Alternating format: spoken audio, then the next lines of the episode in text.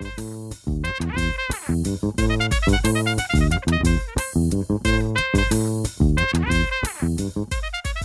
Selamlar. Ee, Festival dosyasının film ekimi serisinin 3. bölümünden merhaba. Bir bölüm daha yapıp bu seriyi bitirmeyi planlıyoruz. Bu kaydı alırken film ekimi de önceki gün bitti. Ee, dün festival kapsamında The Banshees of Inisherin'i izleyerek bitirdik festivali Deniz'le birlikte. Ee, Martin McDonagh'ın yeni filmi Venedik Film Festivali'nde premierini yapıyor. Best Screenplay ödülünü ve Best Actor ödülünü kazanıyor. Colin Farrell kazanıyor. Film 1923'te İrlanda'da bir adada geçiyor. Anakaradan uzakta ve Anakarada yaşanan iç çatışma, iç savaş seslerini duyuyoruz. Ee, iki yakın arkadaşın ilişkisinin bir anda bitişiyle film bizi karşılıyor. Padre ve Colm. Colm bir anda Padre artık seni sevmiyorum diye kendini açıkladığı bir arkadaşlığını bitirme kararı aldığını söylüyor ve bunun öncesine dair o arkadaşlık ritüellerini hiç görmememize rağmen bir anda bu arkadaşlığın bitişiyle bir bağ kurmak durumunda kalıyoruz seyirci olarak diye filmi kısaca özetleyebilirim. Bu noktada da Deniz filmi sevdiği için ona vereyim sözü. Ya öncelikle e, gereksiz merhaba nasılsın işte filmi sen de kayıt Yapmadım farkındaysan. Evet yapmadım o yüzden teşekkür ediyorum sana. Ee, ben şizofreni şehrine alakalı önce bahsetmek gereken tabii ki bahsedilmesi gereken bence o İrlanda'nın e, iç savaşında İrlanda'nın iç savaşındaki o dönem özellikle İrlanda'nın hani 1900'lerde 1800'lerin sonunda yani çok karışık bir topluluk orası. Özellikle e, filmin bir kısmında da İngilizleri öldürürken biz aslında çok daha eğlenceliydi bu kendi aramızda savaşırken kendi aramızda savaşmayı bırakıp tekrar İngilizleri Kimin düşman gibi. kimin dost olduğu belli olmaz bir hale geldi diye yakınıyordu polis karakteri galiba. Evet. Ya esasında senin burada bahsettiğin o polis karakterini ve yani bir yerde şey de diyor zaten o polis karakteri. Ben zaten e, devlet değil miyim? Ben burada kanun değil miyim? Zaten diyerek orada bir mikrokozmos kuruyor bu adada. O papazın e, halka karşı tutumu özellikle Colin karakteriyle ki e, konuşmaları aralarında geçen diyaloglar. Ama bu noktada hani o mikrokozmosun David Errich'in yazısında da belirttiği gibi bir metafor değil. Sadece bir mikrokozmos yani. E, Burada da olaylar ve ilişkiler bu şekilde ya, işliyor. Tamamen, İç savaş metaforu değil bu. Evet evet bana tam olarak şöyle gelmişti. Filmin esasen olayı karakter dramasını ve onun geçmişini bilmediğimiz ve karakterlerin içinde yaşadıkları o durumu e, tragedi şeklinde ama kendi gerçekliğinden de kopuk olmadan arada onları serpiştiriyor. Çünkü tamamen orada farklı bir dünya yaratıp e, orada kendi tragedisini anlatmaktan ziyade 1923 İrlanda'sında bir uzak bir adada geçen, Inisherin'e geçen e, o karakterlerin hikayesini bize göstermeye çalışıyor. Ama esas hikayesi hiçbir şekilde o İrlanda İç Savaşı'nı arka planda işlemek, karakterler üzerinden bunu yansıtmak, işte halkının e, çektiği çileleri bize anlatmak değil. Başka bir filmde kolayca bu din karakteri evet, işte evet. o kadın var diye bir tane veya polis karakteri kolayca işte evet din kurumu, devlet kurumu gibi basit bir alegori sunulabilirdi ama burada yok. Ya burada e, Tanju Baran bir tweet atmıştı. Martin McDonagh, Martin McDonagh e, artık ismi nasıl okunuyorsa o onun gibi İrlanda e, kendi halkını bu kadar seven bir e, halk ozanına sahip olduğu için çok şanslı olduğundan bahsediyordu bu tweette. Ben de gayet beğenmiştim ve gayet e, doğru ve güzel gelmişti bana onun bahsettiği Hatta şey. Hatta bildiğim kadarıyla Martin McDonagh ödülü alırken bu filmi güzel ve yalnız ülkeme hediye ediyorum diyor. Benim yalnız ve güzel ülkem. Pardon yanlış söyledim. Doğru sırayla. Ya burada esasında işte bahsetmek istediği şey halkın direkt toplumsal olarak kitlesel olarak çektiği çileden ziyade halkın o basit insanları o Colin Farrell'in oynadığı ben gerçekten salak biri miyim diye kendine soran ama ona her defasında sen gerçekten iyi birisin. Ve gerçekten sen iyi birisin. Sen salak değilsin diye karşı Safsın. çıkılan safsın biraz. Saf ama temiz.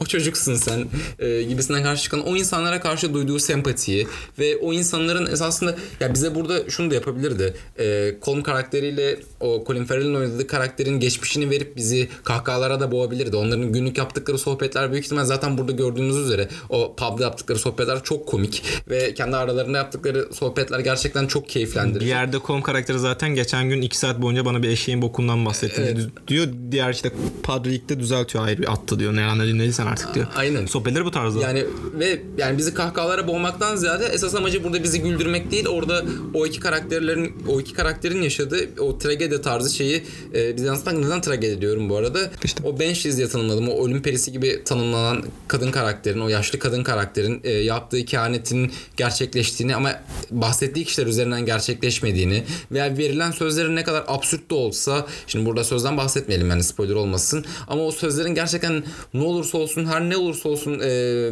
tutulması yerine getirilmesi o sözlerin verdiği şeylerin açtığı sonuçların görülmesi ve o birbirini tetikleyen olaylar yani gerçekten ba- e, o halk hikayelerindeki gibi hani bazen Aa, bu da mı oldu gerçekten ne kadar sözünün bir beri, eri, eri bir adammış gibisinden şeyler yaratabilirken Martin McDonagh bunları tamamen kendi halkının kendi halkına duyduğu şefkatle normal sıradan bir olaylarmış ve o iki arkadaşın hikayesinde bunlar gerçekten e, yer ediyormuş gibisinden bize yansıtıyordu. Ki zaten e, şunu da ekleyeyim.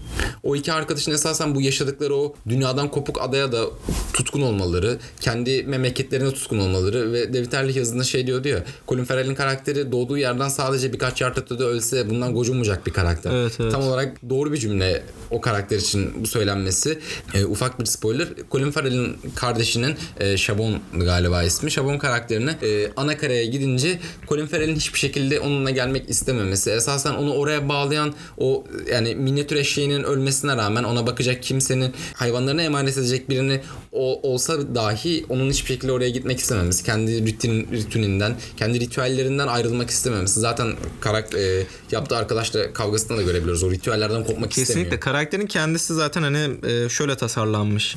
Güzel, basit sohbet etmeyi seven ve hayatta da bundan başka bir şey istemeyen birisi. Bu her ne kadar böyle bahsedildiğinde ucuz, acınası bir şey gelebilir ama yani basit bir insan, normal bir insan ve bundan mutlu. Small talk yaparak hayatının sonuna kadar bu şekilde devam etmekten mutlu. Ben sana şey eklemek istiyorum bu arada. Amacı güldürmek değildir ya seyircileri. Amacını bilemem ama seyircilerin güldüğü aşikar. Yani izlerken salonca bayağı kahkaha atıldığını duydum. Ben o kahkahaların yarısına eşlik edemedim belki ama yani seyircilerle de karşılığı olan bir film yani bence Ben- gülme açısından. Ben şeyde kafamda kurarak düşünmüştüm. Bundan e, birkaç önceki filmi İmbürüj'de yani İmbürüj bir e, içinde hikaye de içerse gerçekten hani peşinden sürükleyen bir hikaye de içerse o da bir karakter dramasıydı. Ama onun komedi unsurları gerçekten sana hani acayip seviyede kahkaha attırabilecek şeyler de vardı.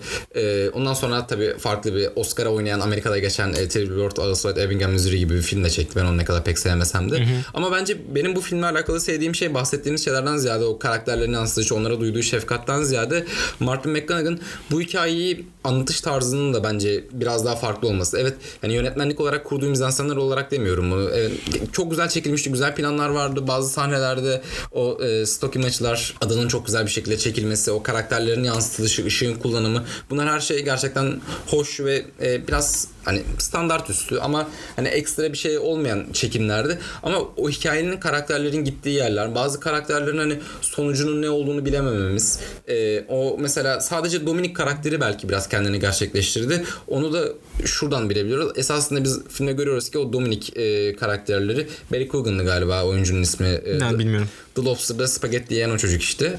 Onun biz esasında en masum ve best person olduğunu görüyoruz e, karakter olarak ki babasından gördüğü e, taciz falan onların üstüne eklersek o da kendini tamamlama şekli esasında biraz bu da spoiler oluyor. Ölümle gerçekleşiyor. E, ama diğer karakterlerin hiçbir şekilde verdikleri sözleri yerine getirseler de belli ritüellerine geri dönmeye çalışsalar da veya orayı terk etseler dahi veya ben sizin kehanetleri doğru çıksa dahi bize onların gidişatlarıyla alakalı onları bir araya getirmiyor. Onları tekrar bir, ara- bir araya bağlamaya çalışmıyor. Şimdi birazdan bahsedeceğim film bunun üzerine fazla uğraşıp kendi ritmini ve kendi anlatısını çok fazla bozuyordu. Martin McDonagh burada hiçbir şekilde yani bizi seyircileri manipüle etmeye çalışmıyor orada. Karakterleri, yarattığı karakterleri olması gerektiği yerde bitiriyormuş gibi geldi. O zaman Biraz madem e, yok yok sorun yok. E, madem diğer filme geçmeye niyetlendin. E, Deniz'in diğer bahsetmek istediği film Bones and All. Call Me By Your Name'in yönetmeninin yeni filmi. Venedik Film Festivali'nde açılıyor. Yine yeni yönetmen ödülünü ve en iyi e, oyuncu ödülünü kazanıyor. Aktris ama değil mi? Timuçin değil. Tyler Russell kazanıyor. Evet kadın. Evet. Yani iyiydi. Bu arada ödülle alakalı ortalama bir oyunculuk. Neyse buraya gelmeden önce ya bu filmden neden bahsetmek istiyorum? En öncelikle bu filmden neden bahsetmek istiyorum? Ee, Timuçin fanları buraya toplansın diye. Biraz dinleyici kazanalım diye. Şaka bir yana yani filmi ben o kadar sevmedim. Ama e, film ekiminin büyük ihtimal en ses getiren filmi falan da olmuş olabilir Banshees of Inisherin'le beraber. Çünkü salon hınca hınç doluydu. Ve gerçekten Timothée Chalamet'in dünyada çok büyük bir fan kitlesi var ve yönetmenin de Call Me By Your Name'den sonra bu kadar infial yaratan bir filmden sonra yeni filminin ne olacağı çok merakla bekleniyordu. Ya film bir e, Raw tarzı bir karnivorluk hikayesini ve bu karnivorluğun kendini keşfetmesi üzerinden anlatılıyor. Ama e, bu Raw'daki gibi sadece tek bir karakter üzerinden üzerinden değil böyle insanların esasen yani bir vampirler gibi olduğunu ve yani dünyanın farklı yerlerine gerçekten doğuştan gelen bir özellik ve biraz da belki kalıtımsal bir özellik olarak bunun devam ettiğini görüyoruz biz. Ve birbirlerinin varlıklarından da gün geçtikçe haberdar oluyorlar ve bizim o Tyler Russell'ın oynadığı karakterde ilk önce kendinin böyle bir şey olduğunu fark ediyor. Ee, zaten bir yerlerden bir yerlere taşınıyorlar. En sonunda gerçekten hani babası bunu terk edip sen kendi hayatını kurmalısın diye şey yapınca e, başka bu karnivor tarzı insanların da olduğunu keşfediyor ve biraz da road trip tarzı bir e, hikaye geçiyor. Oradan oraya savrulmaları. Ondan sonra Timothy Chalamet'in oynadığı karakterle karşılaşmaları ve aralarında geçen e, şeyler. Ya benim bu filmle alakalı gerçekten hani övgüyle bahsetmem gereken şey gerçekten en iyi yönetmen ödülünü verilebilir. Çünkü Luca Guadagnino ismini gene söyleyemedim. O beyefendi gerçekten çok güzel çekmiş sahneleri. Mizansenler çok hoş. içinden çıkamıyorsun. Gerçekten hani takibi kolay. Ama bu takibi kolaylık ve sahne içinde oluyor sadece. Ama sahnelerde geçişlerde ve özellikle kurguyla yapılan şeylerde hani sahne arası kurgular e, bana biraz fazla tembel geldi ve e, bazı sahneler fazla uzatılmış. Bazı sahneler fazla e, derinleştirilmeye çalışılmış. Esasında o kadar bir derinleştirmeye ihtiyacı yoktu. Çünkü zaten olayı fazla ön planda. Çünkü elinde bir karnivor öyküsü var. Senin karakterlerini zaten birinin en başından beri gösteriyorsun. Diğerinde elinde gösterebilecek uzun bir saatin falan var yani. Onu o kadar derinleştirmekten ziyade o ikisinin arasındaki ilişkileri çok fazla kurcalamaya çalışmış. Sahneleri çok fazla uzatmış. Ben o yüzden hani yönetmenlik mizansen kurulumu çok iyi. Ama onun dışında bana hiçbir şey vaat etmiyordu. Ve bu filmle ilgili en sevmediğim şey ise bir kitap uyarlaması olduğu için olabilir büyük ihtimal ama başladığı her hikayeyi bitirmek zorunda hissediyor kendini film. Başta giren bir karakterin biz neden sonra tekrar geldiğini anlayamıyorum ben açıkçası. O başladı, kendi hikayesini tamamladı ve kadın karakter başrol oyuncusu kendi hayat, hayatında devam etti. O onun için bir tetikleyici etmendi. O böyle insanların olduğunu fark etti ve o ondan bir şeyler öğrendi. Ama onun hikayesinde artık bunun geri gelmesine gerek yok. Zaten onu terk etti. O bitti. O zaten karşısına filmin diğer başrol oyuncusu Timothée Chalamet ile karşılaştı zaten orada. Orada farklı bir hikaye kuruyorsun sen. Ve hani veya başladığı o e, aralarındaki ilişkinin bir şekilde okey e, neden bitirmek istediğini biliyorum. Çünkü vurucu bir son sahne çekmek istemiş ve onu biraz daha seyircileri sarsarak bitirmek istemiş. Okey bunu da anlayabiliyorum. Ama bunu yaparken ki yolu e, tamamen filmin son bir saatini bize bunu hazırlıyormuş gibi hissettirdi. Yani kadın karakterin her zaman bir annesinin arayışı var. Tamam bu annesinin arayışından ana ana motivasyon olabilir ama bu annesini arama yolculuğundan sonra biz filmin ortalarında biz kopuyoruz tamamen. Hani biz bunlar niye yoldaydı diye düşündüğüm benim çok fazla şey Şey mi bu bahsettiğin sahneler mesela EO'daki bir anda işte e, Isabel Huppert'ın oynadığı sahne var ya mesela çok gereksiz bir sahne. Bu kadar hani Yok, yani, ayrıksı mı filmden yoksa? Ekstra oyuncular gelmiyor. Ekstra şeyler gelmiyor. Ama o iki karakterin beraber yaşadıkları şeyler. Başka işte o adventure tarzı başka insanlarla karşılaşmaları, onlardan kaçmaları, başlarına bir şey gelmeleri, arabayla yaptıkları yolculuklar, aralarına geçen diyaloglar veya Timothy Chalamet'in ya burada şeyden bahsedeyim. E, Kaan Karsan'la aynı şeyi söylemişiz. Timothy Chalamet gerçekten kendisini bir parodisi gibi oynuyor ve büyük ihtimal kendi o isminin starlığından dolayı ve filmin başrol olmasından dolayı onun karakteriyle alakalı çok fazla eksane yazılmaya çalışılmış gibi geldi bana. Ee, kendi kişiliğinden mi? Yani gerçek kişiliğinden mi? Gerçek Hareketler. kişiliğinden hareketle veya belki kitapta da öyledir. Bilmiyorum. Kitabı okumadığımdan dolayı ama Timothy'nin oynadığı oynadığı sahneler daha doğrusu Timothy'nin merkezinde oldu ve ona onun karakterini geliştirmeye hizmet eden sahneler çok fazla gereksiz geldi bana. Çok fazla uzatma gibi geldi. Ve bizi bu kadın karakterden uzaklaştırıyordu bu sahneler. O esasında bizim e, olay döngüsü kadın karakterin annesi arama, annesinin araması üzerine geçiyorken e, Timothy'nin sahneleri okey onların arasındaki ilişkiyi belki derinleştirebilir ama bizi ana motivasyonumuza ve ana aksımızdan uzakla, uzaklaştırıyordu. Ben o yüzden sevemedim diyeyim filmi. Güzel çekilmiş, izlemesi keyifli, e, ritmi fena değil ama denizden geçen not almıyor. Ben izlemedim Anladım. filmi o yüzden yani deniz ne dediyse onları dinleyebiliyorum şu an. E, diğerekten o zaman devam edelim mi edelim, diğer filme? Hızlı geçelim. Tamam. Diary of a Fleeting Affair. Cannes'da premierini yapan bir film. Emmanuel Mouret tarafından yönetiliyor. Belki kendisini Les Choses Qu'on değil, Les Choses Qu'on Confe pardon. E, dediklerimiz ve yaptıklarımız diye herhalde doğru çevirebilirsem. Evet. Öyle bir film. film var. Bilmiyorum bazıları oradan biliyormuş da belki oradan tanıyanlar olur diye öyle bir referans noktası koyayım dedim. Az önce Deniz'in kedisi Justin bir vazo devirdi ve o da kaydımıza eşlik etmedi, etmek istedi herhalde. Bonzan oğlu ne kadar sevmediğini bu şekilde ifade etti diye yorumladım. Öyle, bütün çiçekleri falan indirdi aşağı. Şeyden bahsediyorduk. Diary of a Fleeting Affair'dan bahsediyorduk. Ee, filmin konusunu anlatacaktım tam. Orada e, Charlotte ve Simon adlı iki karakterin aralarında geçen ilişkiyi izliyoruz. Ee, Simon evli birisi ve Charlotte'la yaşadığı şey onun için bir ilk kez yaşayacağı bir kaçamak. Hiç kaçamak yapmamış hayatı boyunca ve karısını da aslında aldatmak konusunda yani çok kendini rahat hissetmiyor filmin başlarında en azından. Ee, Charlotte konusundaysa rutin ilişkilerden ve tutkuya bağlı bir şekilde yaşamaktan sıkılmış. Daha mantıklı ve daha keyifli bir bağlanma olmadan güzel vakit geçirebileceği bir ilişki arıyor. Bu ikilinin işte başından sona kadar geçen ilişkilerini ise e, filmin adında olduğu gibi bir günlük şeklinde izliyoruz. Ekrana siyah e, arka fon üstünde beyaz bir şekilde günler, tarih ve işte gün ismi olarak yazılıyor. 28 Şubat Cuma gibi atıyorum. Ve biz bunları sıra sıra izlerken onların ilişkilerine dair sadece onların beraber oldukları sahnelerden yola çıkarak yorum yapabiliyoruz. Ee, Charlotte ve Simon'un hayatlarına dair öğrenebildiğimiz şeyler de hep onların beraberken e, yaptıkları şeyler. Belki sen Deniz burada şeyden bahsetmek istersin. Ee, bu nasıl da kolayca işte Simon'un evde eşinden gizlice kaçamak bir şekilde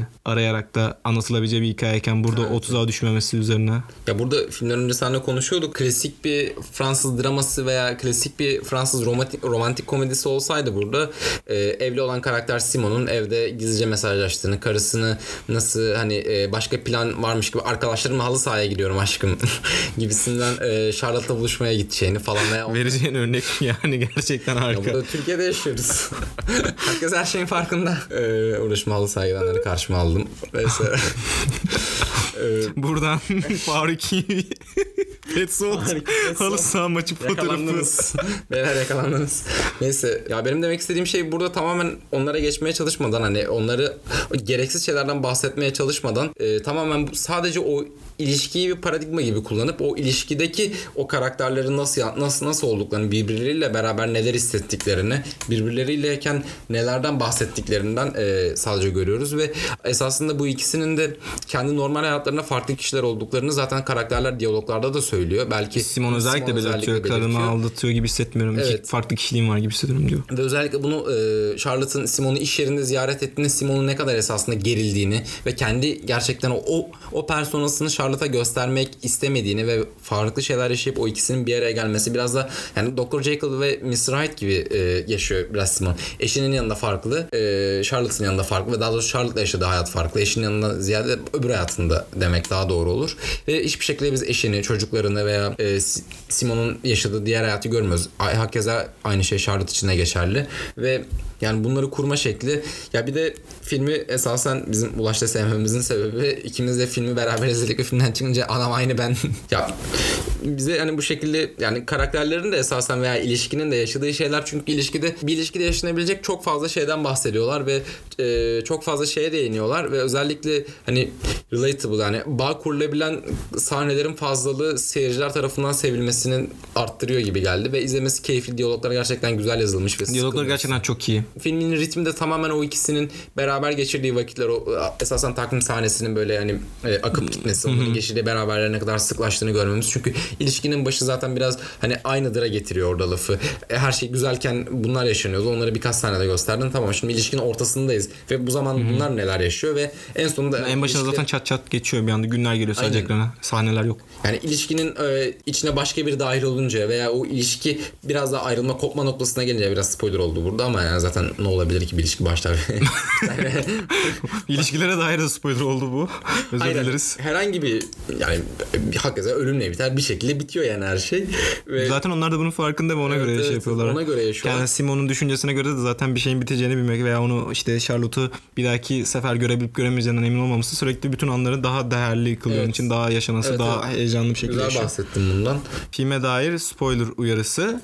Ee, Simon üçüncü olarak aralarına aldıkları karakter tarafından ekarte edildikten sonra iki yıl sonra bile hala Charlotte'ı düşlerken buluyor kendisini ve Charlotte'a parkta rastladığında her şey yolundaydı denemedik diyor. Charlotte ise hiç yani bir tepki vermedin kıskanmadın bilmem ne gibi bir e, böyle suçlayıcı bir tavırla değil tabii ki de benim tonlamam yanlış oldu. Bundan bahsediyor. Şimdi Simon benim tarzım değildi diye geçiştiriyor. E, sen ne düşünüyorsun bu konu hakkında? da. Yani tutku ve e, mantık ve işte kıskançlık konularından bu ilişki içerisinde çok sıkça bahsediliyor filmde de aslında. Yönetmenin biraz dünyasına dair de işte yani kendi kişisel dünyasına dair de fikir sahibi oluyoruz ama e, Simon'un mantığı bir noktada onu yaşayabileceği bir ilişkiden mahrum bırakıyor. Ama bir yandan da Charlotte'ın düşüncesine göre ki o da kendi içinde mantık barındırıyor. Zaten hiç bir zaman tamamen birlikte olmadığımız için bu kadar güzel yürütebildik bu ilişkiyi diyor. O yüzden yani bu içinde barındırdığı küçük sorular da ilişkilere dair sorulması hoş. İlişki güzel sorular. Senden ilişki tavsiyesi istemiyorum yani. Sadece izlerken de yani ilişkilere dair de hani sadece seyirlik bir film izlemenin yanı sıra Ya evet zaten e, bu zamani ilişkilerine dair de güzel bir yani şey Filmin- sorular soruyor. Filmin güzelliği de orada zaten. Hani yani düz bir ilişki anlatmıyor veya yani bunlar yaşandı veya işlerinde hani şeyde e, şey hikayeleri çok fazla ya şu sıralar.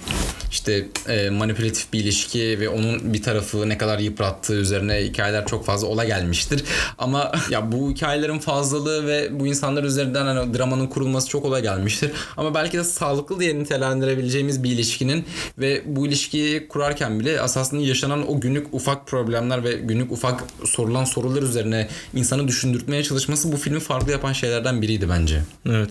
Bir de şey eklemek istiyorum ben yine. Ee, bu da seyirciden güzel dönüşler aldı salonda izlerken yani. Ya ben Yani filme çok aşırı bayılmadım bu arada. Sen de öyle olduğunu düşünüyorum. Evet, evet. Bayılıp bayıldığımız bir film değil ama gerçekten hoş bir film diye pazar geçiştireceğim günü, bir film. güneşli bir pazar günü açın evde izleyin. Evet evet. Ayrıca yani date'te de güzel gider. Ve şey yani herhangi bir yaştan date'te güzel gider. Posta Bence gazetesi köşesine döndü burası.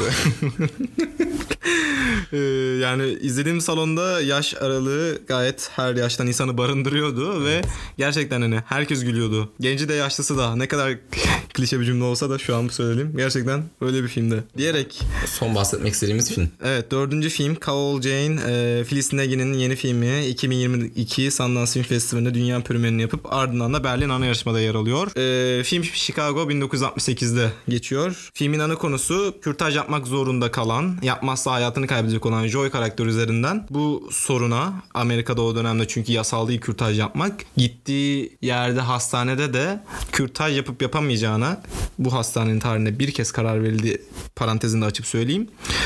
O, 8-10 tane erkek karar veriyor. Ve o erkeklerin hiçbiri yani Joy karakterini insan yerine alıp o aynı masada olsa da onu sormak yerine onun yerine sanki temsilcisi olan erkeğe sorarak ona zaten karşı duruşlarını belli ed- ediyorlar ve nihayetinde de Joy için kürtaj yapamazsın deniliyor. Bir nevi bu Joy'u Joy'u öldürmek, onu ölüme mahkum etmek gibi. En nihayetinde Joy'un da e, yolu merdiven altı kürtaj olabileceği yerlere düşüyor ve filmin de hikayesi bu şekilde başlıyor. Ama filmin e, devamında ise Joy da bu e, komünitenin bir parçası oluyor. Küçük bir basit görevle başlayan şey Joy'un kürtajı nasıl yapabileceğini o doktordan, çakma doktordan öğrenmesi ve sonrasında da bunu bütün kadınlara öğreterek aslında bu e, 1973'te yaş- yasallaşısaya kadar ki olan sürece geleseye kadar böyle bir kadın dayanışmasını temel alıyor. Yani güzel bir Amerikan bağımsızı bence diyerekten sana bırakayım. Ya burada ben şeyden bahsetmek istiyorum. Bonzanoğlu onu unuttum. Ya Bonzanoğlu tamamen yapılması gereği e, belli bir kitleye hitap ediyor ve belli bir içinde ben o tutkuyu ve filme karşı yap, yapılan filme karşı o sevgiyi belki de çekilirken ki o öfkeyi ben göremedim ve hani bir şey hissedemememin sebebi bir filmden bu olabilir esasen. Ama Cole Jane tamamen ne kadar hani e, Bonzanoğlu gibi belki hikayesini bitirmek zorunda hissetse ve Amerikan bağımsızlığı ögelerinden ziyade biraz daha Hollywood tarzı bir hikaye kurmuş ol- olsa ve gerçekten hani karakteri dibi gösterdi, yukarı getirdi, sonra tekrar dibe getirdi.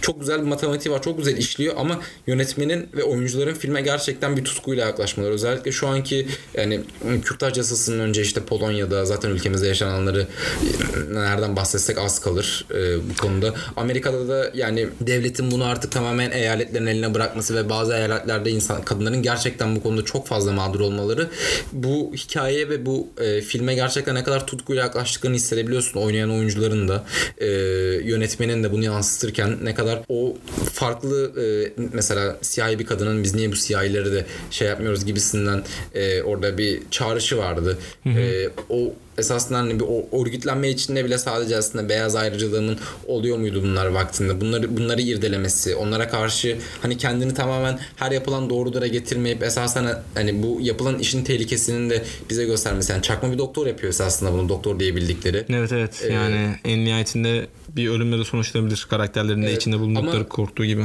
Yani kadınları nasıl buna mecbur ettiklerini de bize çok güzel bir şekilde gerçekten o hani e, ellerindeki malzemeye karşı e, sarılmaları ve bunu anlatış tarzları benim çok hoşuma gitmişti filmlerle. Ben de mesela filmden çıktıktan sonra senin az önce bahsettiğin şeyi düşünmüştüm. Hani e, The Happening geldi aklıma. Geçen sene Venedik'te gösterilmişti o da. Yine konuşmuştuk podcast kapsamında.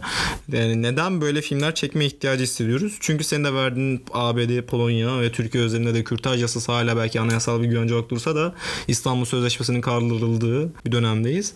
Hani çünkü 50 sene sonra kazanılan haklar yitiriliyor bir anda bir erkeğin e, silmesine bakıyor. O yüzden yani şeye de benziyor ya hani görünürlüğün e, ne kadar önemli olduğunu hala anlatamıyoruz ya bazı insanlara ve hala bunun ne kadar yani CIA elf mi olur tartışması kaç ay sürdü Twitter'da. Evet, evet, yani evet. hala görünürlüğün ne kadar önemli olduğunu anlatamıyorsun ve hani bu tarz filmler gerçekten hani kafalarına vura vura bazı insanların bazı şeylerin esasen böyle olması gerektiğini göstermesi açısından ve bu işe gerçekten tutkuyla devam etmeleri açısından çok değerli buluyorum. Ben bir de şey eklemek istiyorum filme övgü olarak. Ee, çok kolayca yani karakterlerini stereotipik dizayn edebilirdi ama o tuzağa düşmüyor bence. Mesela e, Joy karakterinin işte eşi olan adam en, yani en başlarda görüyoruz sempatik birisi vesaire. Sonrasında yavaş yavaş hani Joy kendine bir sosyal hayat edindiğinde e, doğal işte Lafını böleyim. Ya Joe karakteri ona demokrat olduğunu bile söylemeye çekiniyordu esasen yani böyle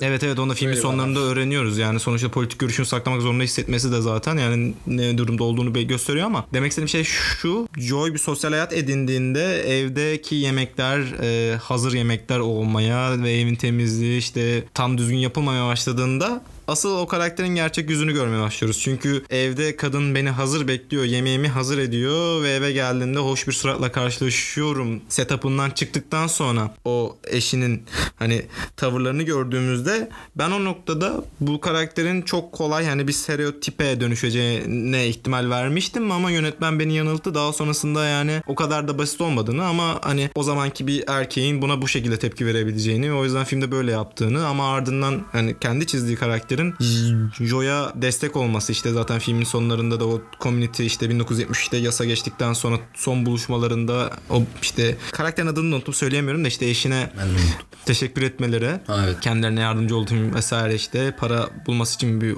fona. Yani Langer diye bak bastık spoiler ha. Ya Zaten ya, zaten hani bilinen bir hikaye. Bir de hani az çok da tahmin ediyorsun. yani ben de zaten filmleri konuşurken spoiler vermeden konuşmaktan rahatsız oluyorum çok. ya evet ben kendim spoiler almaktan da rahatsız olan bir insan olmadığım için. Ben de aynı şekilde bu hikaye de zaten onun tadı kaçacak bir hikaye de değil zaten. Yani 1970'te yasa- geçti zaten. 1968'de o filmi izliyorsan yani bir 5 senelik bir hikaye olabilir maksimum. Yani belki verdim bu yaş örneği spoiler olabilir ama ee, yani neyse diyeceğim o işte yani o karakterleri o stereotip şekilde çizme tuzağına düşmüyor. Takdir edilesi. O zaman da fazla uzatmadan bitirelim istiyorsan. Beğendik. Güzeldi. Deniz'le beraber konuşmak istediğimiz filmlerin hepsi bunlardı. Bizi dinlediğiniz için teşekkür ederiz. Görüşmek üzere. Hoşçakalın. Thank you.